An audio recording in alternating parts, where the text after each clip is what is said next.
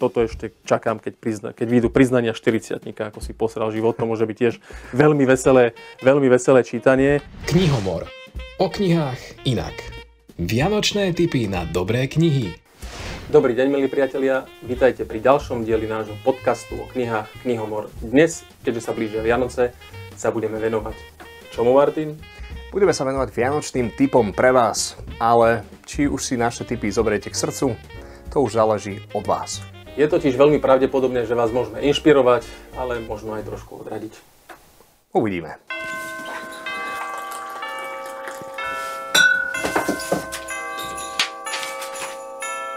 Poďme ale na prvý tip, Peťo, čo navrhuješ. Takže začnem ja. Začal by som knihou od autora alebo o autorovi, ktorého pozná pravdepodobne každý. John Ronald Royal Tolkien. Avšak nie knihy, ktorú napísal on, ale napísal ju David Day. A kniha je s názvom Tolkienové temné sily. David Day analizuje svet pána prstenov. Najmä sa zameriava na príšery a zlo, ktoré zobrazuje Tolkien a v neposlednom rade e, zobrazuje mýty a legendy, ktorými sa Tolkien inšpiroval a dopodrobná ich vysvetľuje. Myslím, že táto kniha by mohla osloviť aj fanúšikov, ktorí e, si neholdujú v žánre fantasy. Takže za mňa určite výborný typ Tolkienové temné sily a ešte v neposlednom rade spomeniem nádherné ilustrácie, ktoré v knihe môžete nájsť. Peťo, aký typ máš ty? No, a keď sme pri fantázii, ja mám tiež jednu fantáziu, čo sme robili v posteli. Je to dielo dvoch archeológov, ktorí sa venujú prierezovo dejinám vzniku a vývoju posteli, e, na čo slúžili, ako boli konštruované a čo v nich ľudia obvykle robili. Ty čo si naj, najčastejšie robil v posteli, Martin? Ja tam najčastejšie asi spím. Presne tak. Ľudia tam najčastejšie spia, ale aj zomierajú, rodia, pozerajú televízor, dokonca vládnu, fajčia, to, čo mi tu trošku chýba, nie je tu napríklad napísané, že koľko človek v posteli prečíta napríklad kníh alebo popozerá do mobilu. A sú tu tiež krásne a bohaté ilustrácie. Je to taká prierezovka. A kniha hovorí aj o posteliach budúcnosti. Vieš si, Martin, predstaviť, ako budú vyzerať postele budúcnosti? A osobne som sa nad tým nezamýšľal, ale nad čím som sa momentálne zamýšľal je to, že po spánku asi tú druhú najdôležitejšiu činnosť si nespomenul ale keďže ja, vysielame pre všetkých, je to tak. pochopiteľné. Každý si tam nájde svoje, a, ale chcem povedať, že postele budúcnosti budú vyzerať ako kapsule, do ktorej si lahneš a budeš ich cez USB porty a cez myšlienky obsluhovať, aby ti navodili atmosféru, vôňu, e, vlhkosť, e, hrúbku matracu a podobne. E, ešte jednu otázku. Vieš, aké sú špičkové najdrahšie postele a kde sa vyrábajú? Prekvap ma. Je to vo Švedsku, ale nie je to IKEA, ale je to firma Hansen a postele stoja asi 140 tisíc a stávajú sa dedičstvom v rodinách. Tie sa normálne doslova dedia. Takže ak nás niekto z firmy Hansen pozerá, uvítame platenú reklamu. Poďme Ideš. ďalej. Ono to znie žartovne, ja sa musím priznať, že túto knihu som si všimol v knihkupectvách, zatiaľ som teda po nej nesiahol, ale keďže ju máš ty v knižnici a ja si od Peťa rád knihy požičiavam, asi viem, čo ti potiahnem na budúce. Ďalšia kniha, ktorej sa ja budem držať taktiež je humorného charakteru, už len ten názov e, samotnej knihy, nemám ju tu fyzicky, vrátil som ju do knižnice, volá sa Žert. No a je od autora, ktorého masívne teraz prekladajú do českého jazyka, pretože ide o českého autora, ktorý ale žil a písal mm, po francúzsky a žil vo Francúzsku, volá sa Milan Kundera. Dielo ešte raz sa volá Žerd, ako som spomenul. A je to o príbehu mladého chalana Ludvika, ktorý žartovne napíše frajerke, že opium je, e, optimizmus je opium ľudstva, čo ale spôsobí kalamitu rôznych e, peripetí pre neho, pretože ona ho udá.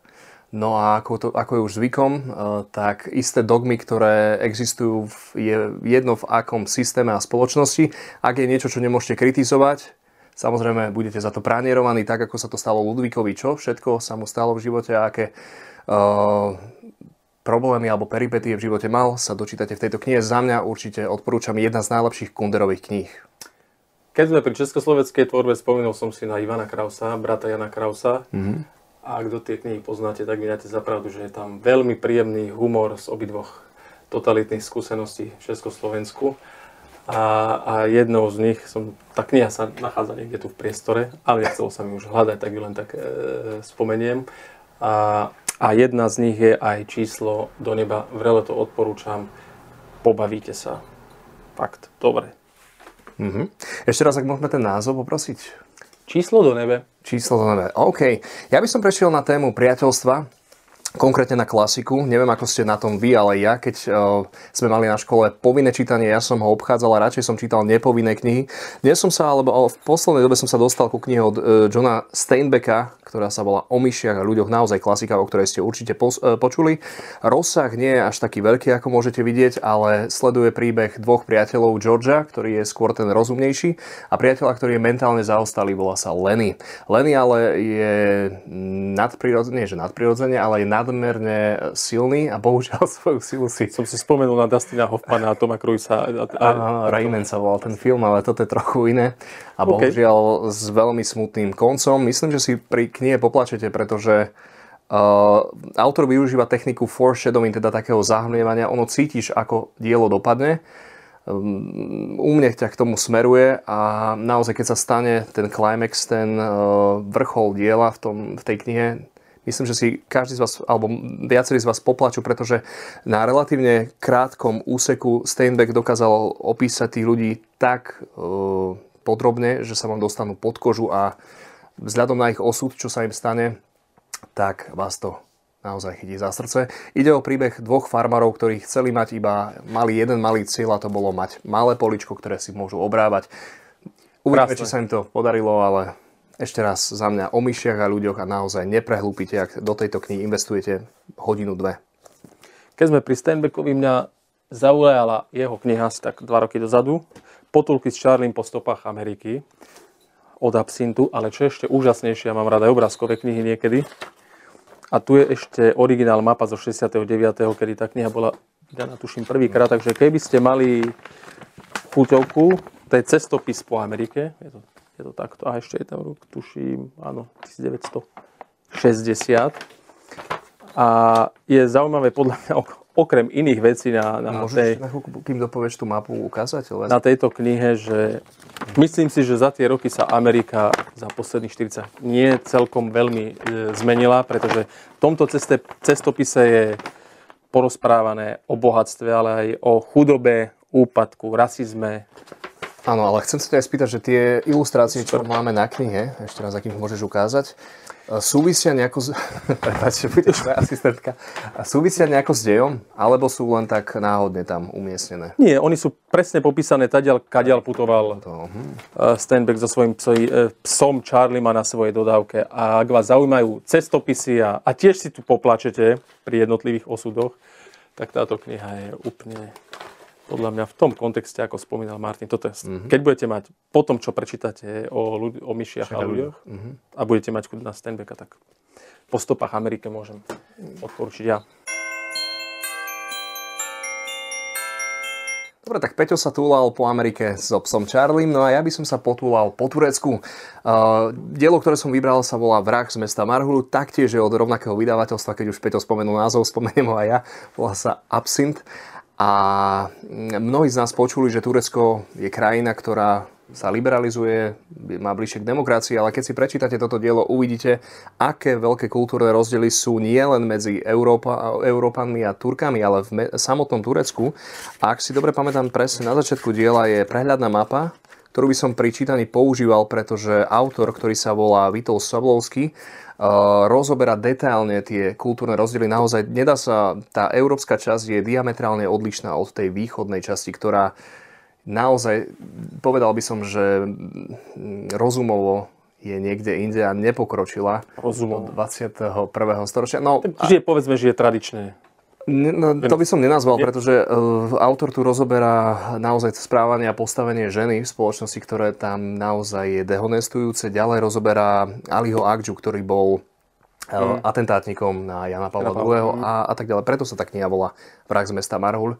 Ak chcete teda si spraviť vlastný názor o tom, či Turecko patrí alebo nepatrí do Európskej únie, nech sa páči ešte raz Vrah z mesta Marhul výborne nadviažem, lebo my sa radi šprtáme v reportážach s Martinom. Takže ja tu mám život na mieru, ale je to česká mutácia absintu. Uh-huh.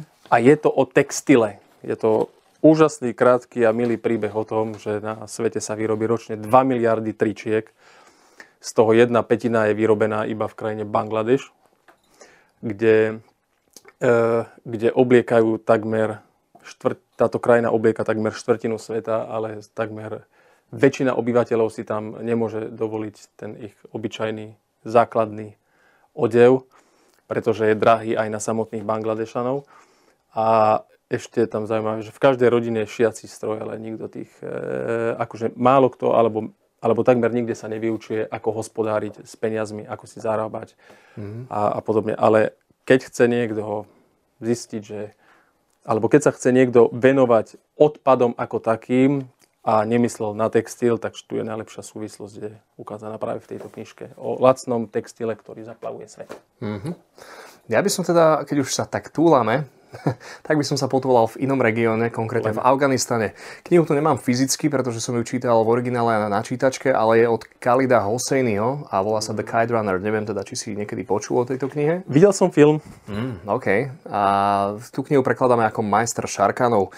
Čo konkrétne v tejto knihe je dôležité? Ide o príbeh o mm, dvoch desaťročných chlapcov, hmm. ktorí sa volajú Amir, ktorý je rozprávačom deja z bohatej rodiny a potom tu máme Hasana, ktorý patrí ale ku kaste, k etnike Hazarov, hmm. ktorí sú niečo ako takí obyvateľia štvrtej kategórie povedzme v tom Afganistane naozaj sa ku ním správajú nevhodne.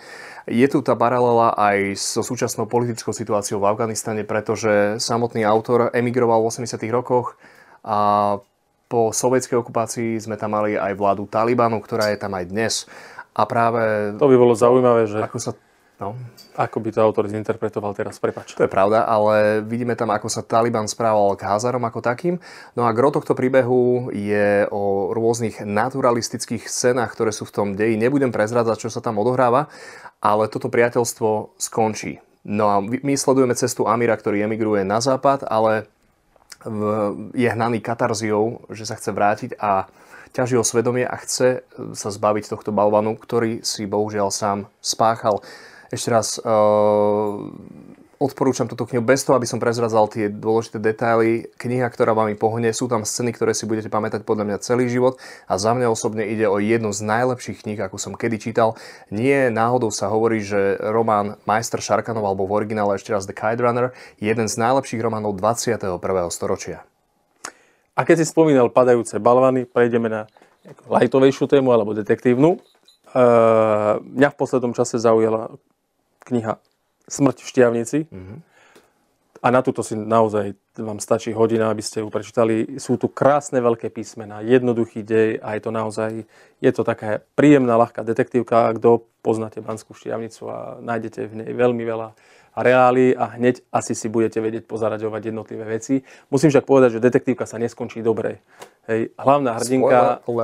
áno, hlavná... Chcelo by to druhú časť, pretože hlavná hrdinka, ktorá to celú celú vraždu alebo usmrtenie ľudí zavalených baním a vyšetriť, tak zmizne. Hej, mm-hmm. Zmizne a chcelo by to naozaj... nie Má to taký neistý koniec. Prepač, ale nie je to náhodou autorský zámer?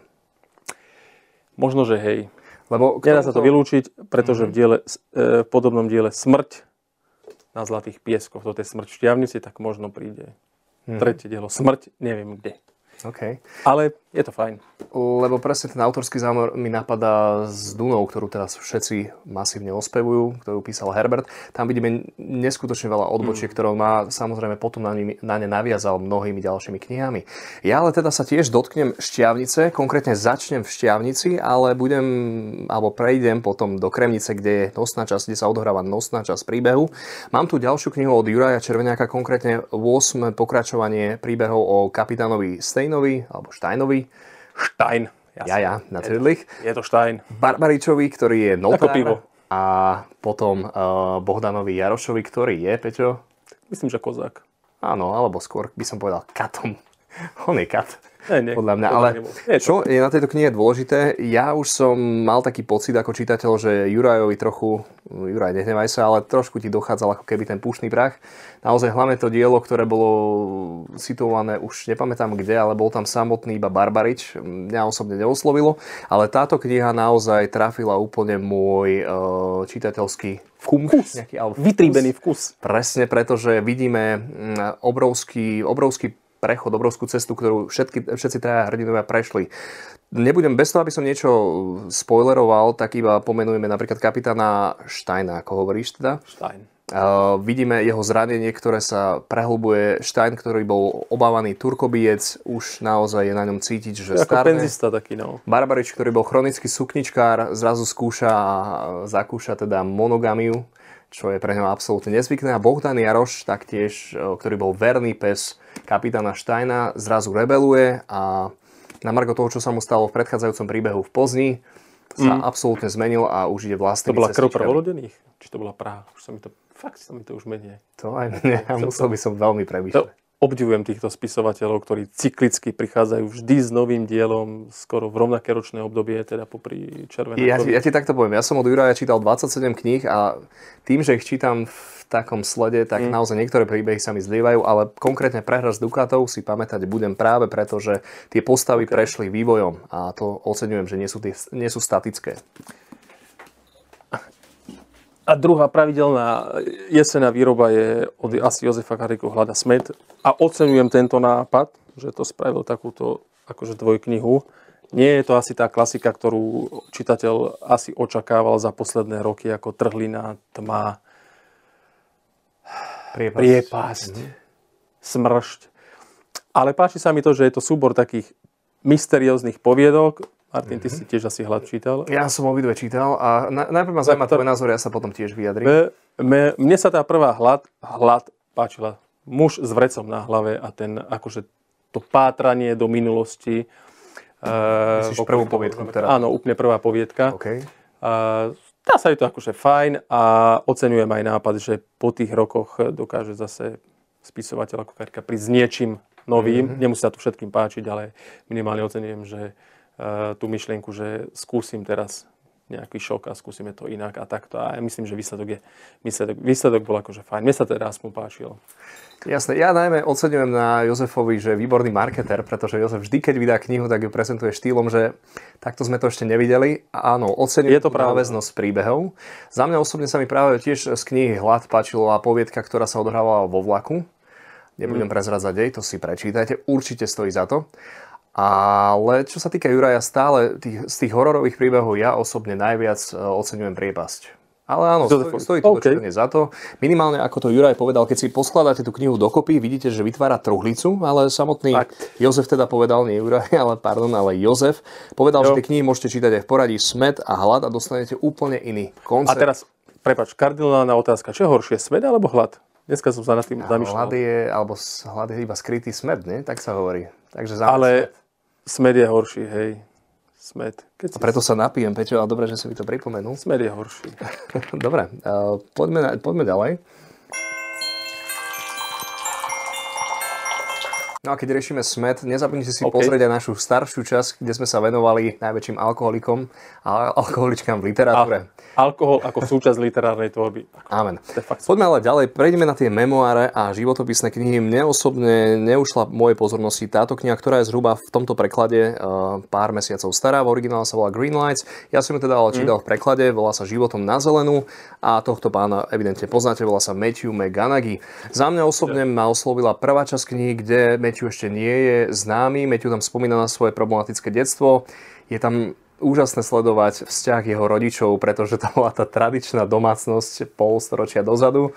Dnes by asi ľudia volali sociálku, keby videli, čo sa dialo medzi eh, ich rodičmi. A zaujímavo pôsobia aj príbehy, kde Matthew je ešte študentom na strednej škole, na vysokej škole. Jeho cesta za hereckou branžou, pretože to nebolo jeho primárne Cesty života sú nevyspytateľné. nebola to jeho, je- nebol to jeho primárny cieľ a taktiež by som odporúčal tú pasáž, kde on rok strávi v Austrálii na výmenom pobyte. A S kengurami. ešte posledná pasáž, ktorá ma tam bavila, bola jeho mm, hollywoodske začiatky. Naozaj, keď človek vidí ten show business a ako to v ňom funguje, Pozadie, z pozadia, že? Presne. Uh, myslím, že vás to chytí. Avšak tá druhá polovica pre mňa osobne bola, bola fajn, ale viete, už vy prajete, aspoň ja som ten typ, že prajem tým underdo- underdogom, tým uh, outsiderom spoločnosti. A keď už Matthew bol tá hviezda, mne to prišlo ako keby aj on sám mu došiel dých pri písaní, ale za mňa osobne musím povedať, je vidno, že Matthew sa písaniu venoval už od mlada. Túto knihu si naozaj napísal sám, nepísal mu to nikto. To je ako jedna z výnimiek podľa mňa pri týchto životopisoch, lebo kde kto to píše, len je tvár, ktorá je na titulke. Malo kedy aspoň. Ale ja mám tiež jednu životopisnú knihu, Henry Ford, môj život a dielo, koho zaujímajú automobily, vývoj, a, a je to vlastne ako keby celý, celý prie, e, prierez vzniku a vývoja automobilky Ford. Mimochodom, vieš, e, Martin, kedy bol vyrobený 5. miliónty Ford na svete? Samozrejme, že viem, ale nebudem to prezať, nebudem sa chváliť. Ale áno, áno, bolo to, bolo to v roku 1920 na 31. mája. Okay. To auto doteraz existuje a má označenie, že 5. 5. miliónty Ford vyrobený na svete, ale e, sú tu veľmi zaujímavé uh, ako keby informácie nielen zo života Forda, ale z jeho uvažovania o, o podnikaní, o slobodnej spoločnosti, o zodpovednosti. A potom sú tu také drobnosti, keď, keď hovorí, že naše auto má naše auto, ktoré má drevený interiér, obsahuje 15 kg vody, že musíme s tým niečo robiť, hej, že musíme mm-hmm. tú technológiu zmeniť. Takže Henry Ford, môj život a dielo, ak vás zaujímajú automobily a Fordy špeciálne, to je kniha pre vás. Dobre, prejdeme ale na trochu e, vážnejšiu tému. Ja by som odporúčal moju srdcovku, ktorú ja osobne nazývam Marilyn Monroe svetovej literatúry a nie je ňou nik iný ako Sylvia Plath. E, knihu tu nemám taktiež, bohužiaľ vrátil som ju do knižnice. Ale... Vrátil a dúfam, že aj mne vrátiš. aj s masívnou pokutou. Pozdravujem, pani knihovničky. Okay. A dielo sa volalo Pod skleneným zvonom. Hmm. Tí, ktorí poznáte život Sylvie Plath, tak viete, že ona bola neskutočne inteligentná, mala 160 IQ, počas svojho života randila so stovkami mužov. To je našla si potom, takú, našla si, dá, tam by som to nekritizoval. Aj. Ona mala bohužiaľ muža spisovateľa známeho Teda Hadžisa, ktorý sa správal ako sa správal. Následkom čo ona vo veku 30 rokov spáchala samovraždu a toto dielo pod skleneným zvonom hm. napísala pár mesiacov pred samovraždou, keď ju už plánovala. Je to dielo o žene, ktorá trpí hlbokými depresiami a skúma tam vnútorný svet e, ženy, ktorá čo prežíva, keď zažíva tieto stavy depresie. Tá kniha začína mne osobne, prečo toto dielo odporúčam na Vianoce. E, čítate ho po Vianociach, tak vám to poviem, ale páči sa mi mm. ten prechod a vývoj postavy, pretože to dielo začína veľmi veselo. V každých rebríčkoch najdepresívnejších kníh toto dielo nájdeš v top 10 alebo aspoň v top 20 a človek na... To sú Vianoce, tak a o čom by sme sa bavili? Ako o povianočná alebo povianočná nálada.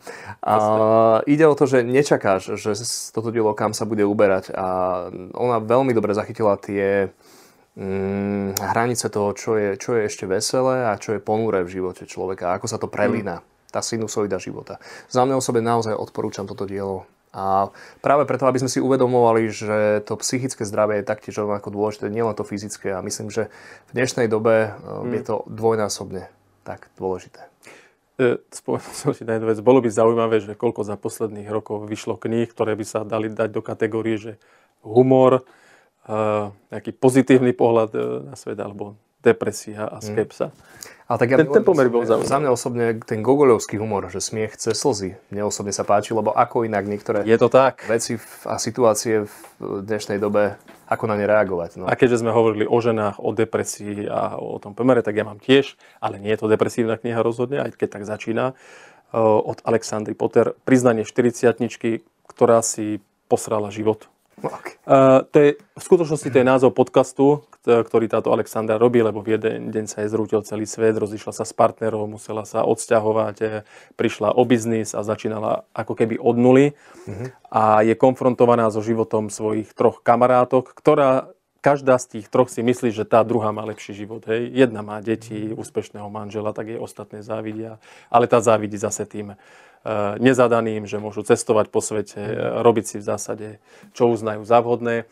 A takto sa ten príbeh točí e, okolo týchto dievčat, až na jednom stretnutí si to takto všetko vysolia. Oni zistia, že jedna tá kamarátka robí ten podcast, lebo oni to doteraz nevedeli. A tam sa vlastne ako ten príbeh e, vyústi, že sa každá z tých kamarátok zverí so svojím životným osudom. Ak poznáte denník Bridget Johnsonovej, lebo to je písané formou denníku, tak je to veľmi podobné, ale nie je to iba pre baby a vravil som, že toto ešte čakám, keď, prizna, keď výjdu priznania 40 ako si posral život, to môže byť tiež veľmi veselé, veľmi veselé čítanie.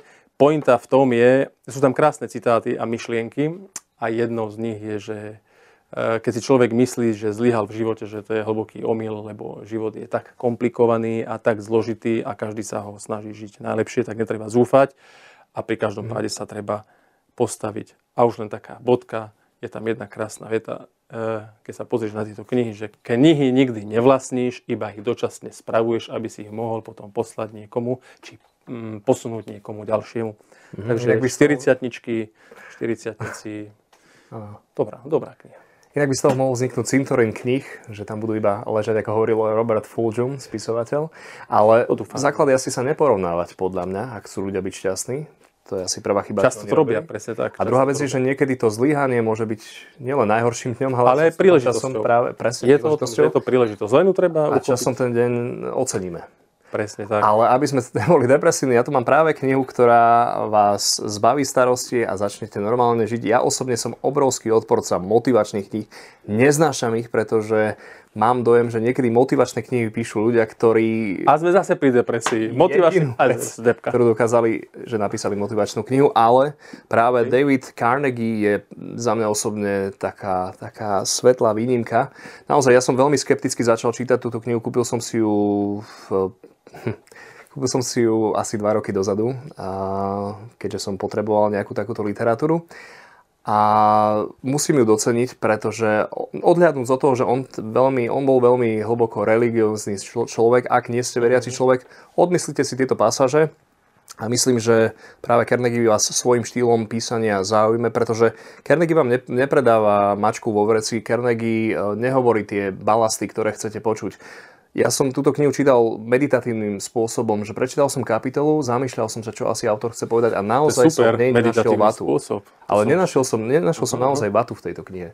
Za mňa veľmi, veľmi príjemné prekvapenie a dielo, ktoré mi veľmi pomohlo nájsť uh, duševný pokoj. A odtedy si stále, aj teraz si v duševnom pokoji. Musím uznať, že áno. pokoj. tak idú Vianoce, možno to je súvisí aj s tým. Ale ak by ste čítali tie knihy v náväznosti, naozaj tie dve predchádzajúce knihy, ktoré sme spomínali a zapite to potom dúškom z tejto knihy a myslím, že vyrovnáte. Zapite. Dúškom, áno, metafora. ja som myslel, že zabite to týmto. Zapite. Zapite, budem viac artikulovať. Čo by to bolo za typy, keby sme nespomenuli aj tzv. knihy do poličky? To sú také knihy, ktoré si v knihkupectve Mhm. kúpite, o ktorých viete, že ich v živote neprečítate, ale myslíte si, že jedného dňa k tomu príde, alebo že z nich budete vyberať príležitostne ad hoc. To sú väčšinou historické knihy alebo li- literatúra faktu a kniha, ktorá neváži, mm, ktorá váži podmene ako kilogram, to není ako kniha. Takže ja tu mám také dve. Jedna je od e, pruského generála Karla von Clausewitza, je to kniha o vojne, o válce v preklade. A je to autor známeho citátu, Martin, pomôž mi, a ono to znie. Politik, eh, vojna je pokračovanie politiky, ale inými prostriedkami. Zobral si mi to z jazyka, áno. Ty si to vedel? Nie. Ja som ťa podcenil. Aj, prepáč. Takže toto je jedna kniha do poličky, ku ktorej sa tak treba vracať. Neviem si, akože nemám takú skúsenosť, asi raz v živote sa mi to stalo, že som tieto tisíc, dve tisíc stranové knihy prečítal, že z fakt ruky, že akože naraz. Ale je to výnimočná kniha, ale... Odporúčam ti Vojnu a mier, keď už chceš niečo o vojne 1600 strán. Áno, áno, áno. A potom je tu druhá, ale rovnako dobrá a tiež sa do nej človek začíta, potom si ju zobere a dá si ju do poličky a e, myslí si, že sa k nej bude vracať. A to je Hedvábne stezky, to je vlastne zase je to prierez všetkými civilizáciami, ktoré viedli na hodvábnej ceste. A je to taká kompara- komparácia, čo sa v tých civilizáciách a v kultúrach v tom danom období Koľko to má prosím ťa strán, lebo toto by ma Tá zaujalo. má tisíc a táto má no a táto je menšia, ale vyzerajú ako no táto má len 600. 600. To sú také dvojkilové, e, teda pokyle, knihy vážiace pokyle. A fitka- to nazývam ale samozrejme, samozrejme s, s humorom, že to sú knihy do poličky. Hej. Oni slúžia teda aj na vzdelávanie, ale aj na iné účely. Keď sa niečo zaťažiť, lisovať, herbár a podobne. Za mňa osobne ako bonusová kniha, niečo, čo som práve že nie, že do poličky odložil, ale kniha, ktorá je absolútne jedna z mojich najväčších srdcoviek a kniha sa volá Milenci svobody. Je to od autorky, ktorá sa volá Claudine Montail a ona sleduje hlavne život e, dvojice Beauvoir Sartre a sleduje to z pohľadu Simone de Beauvoir, známej feministky a autorky. pretože boli osobné priateľky. Mňa osobne toto dielo zaujalo najmä z takých iných dôvodov, ktoré by boli na slovenskom konzervatívnom prostredí kontroverzné. Ide o to, že práve Beauvoir a Sartre mali veľmi nazvem to progresívny vzťah, pretože mali vzťah otvorený. Progresívny vzťah. Dobre, dobre. To ma- sa mi páči. Mali, mali veľmi otvorený vzťah, pretože obaja mali kvantum iných milencov, dokonca nielen milencov, ale A rešpektovali sa, hej, že nie len to, ale oni aj z toho čítania vidíš, že ten ich vzťah bol maximálne otvorený. Sartre ako filozof, ktorý razil tú teóriu uh, absolútnej alebo radikálnej slobody, tvrdil, že, no neviem, či si uh, to, Radikálna alebo sloboda. poznáš túto teóriu, ale Sartre tvrdil, ak si myslíš, že nemáš voľbu v živote, tak sa klameš. Vždy je šanca nejako vyriešiť nejaký problém. Oni dvaja boli maximálne otvorení a ja po dočítaní tejto knihy ako človek, ktorý v živote nefajčil, som mal chuť si zapáliť a aspoň intelektuálne byť súčasťou tohto ich vzťahu. ako v starých filmoch.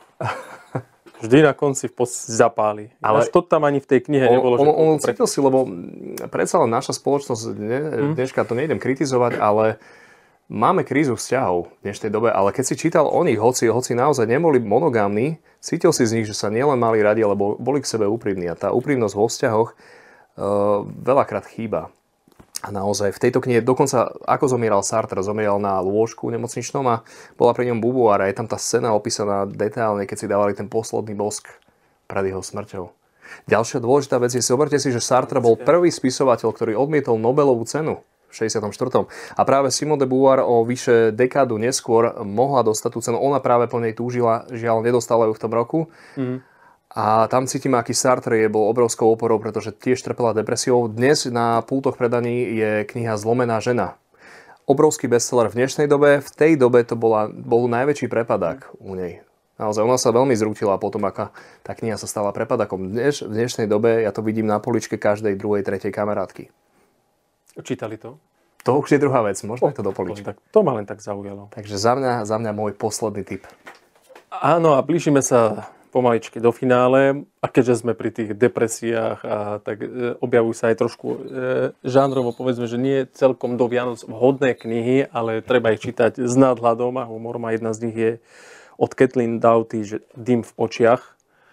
Sú to skúsenosti 23-ročnej dievčiny, ktorá začala robiť e, v pohrebných, a krema, v pohrebných službách a krematóriu v Houstone a pôsobila tam 6 rokov a svoje príbehy, ale s nadhľadom a humorom zaznamená v tejto knihe. Ja nerad by som hovoril o detailoch, ale fakt sú tam ako veci, že koľko sa v tej pohrebnej dodávke zmestí mŕtvych ľudí, že aké je maximum, ktorá časť ľudského tela v spalovaní horí najlepšie, ako sa holia teda em, mŕtvi ľudia a ako sa komunikuje s tými pozostalými, čo tam chodia oni vlastne do krematória riešiť a podobne. Čiže nie je celkom akože radostná téma, ale dôležitá z hľadiska toho, že smrť sa týka každého z nás a my sme generácia, ktorá, sa myslel, ktorá si prvá začala myslieť, že smrť sa aj netýka. No a žiaľ to tak nie je. No Martin, a máš ešte niečo ty? Ja si myslím, že už nemám nič. A posledné naozaj chuťovky. Ak vás nezaujme, že žiadna kniha, žiadnu ste si nevybrali, tak si môžete aj vytvoriť. Ja som pred pár rokmi v knihkupectve objavil takéto niečo, že udelej si svoju knihu. Je to, ta, je to kniha s takýmito prázdnymi stranami a tam si každý deň e, môžete písať. Vidíte, ja som začal asi pred troma rokmi, ale je to, veľ, kameru je to veľmi riedke. Hej? Je to veľmi riedke a zistil som, že už si to neviem ani po sebe prečítať. Ukáž? Ale dáte tam fotečky, to recepty. Čo vás proste Tam máš aj môj rukopis niekde. Áno, nie, akože má mi, vrá, má, má mi vrátiť, zoznam knih si tam píše, ktorý ma, Martin mal vrátiť a doteraz nevrátil. A z knižného, z knižného, biznisu, z knižného biznisu ešte jedna vec ma zaujala a to je, že v novinových stánkoch len treba byť e, rýchly, lebo tých knih chodí málo. Je to edícia Žila Verna od Hecht.sk. V Čechách to vy- vydávajú už druhý rok, ale tu na Slovensku len teraz. A každý týždeň v novinových stánkoch sa objaví jedna Verneovka. To je pre zberateľov edícií dobrá správa, lebo konečne, teda vráta nemá mňa, je veľká šanca, že bude mať Verného, že kompletnú edíciu. Tie knihy stojí asi 8 eur. Mm, Koľko kníh bude asi očakávať? 72 kníh má ísť, čiže táto akcia bude bežať 2 roky. Je štvrtok. Sa zobudíš a bežíš do stánku. Tam ti povedia, že prišli dve knihy, už sú vypredané. Ako dneska napríklad. A sme zase v depresii. Nemám najnovší diel a budem ho teraz do Vianoc chodiť a hľadať niekde. Takže v knihách sa vždy niečo veselé deje. Martin, finále, bodka na záver. Aspoň viem, čo ti na Vianoce teda kúpiť a zohnať. No, už tá, sa to bude podľa mňa predávať len ako kompletná zbierka. My teda ďakujeme, že ste nás sledovali a uvidíme sa na budúce už aj s viacerými zmenami, ale o tých na budúce. To bude šupa. Veselé Vianoce a šťastný nový rok.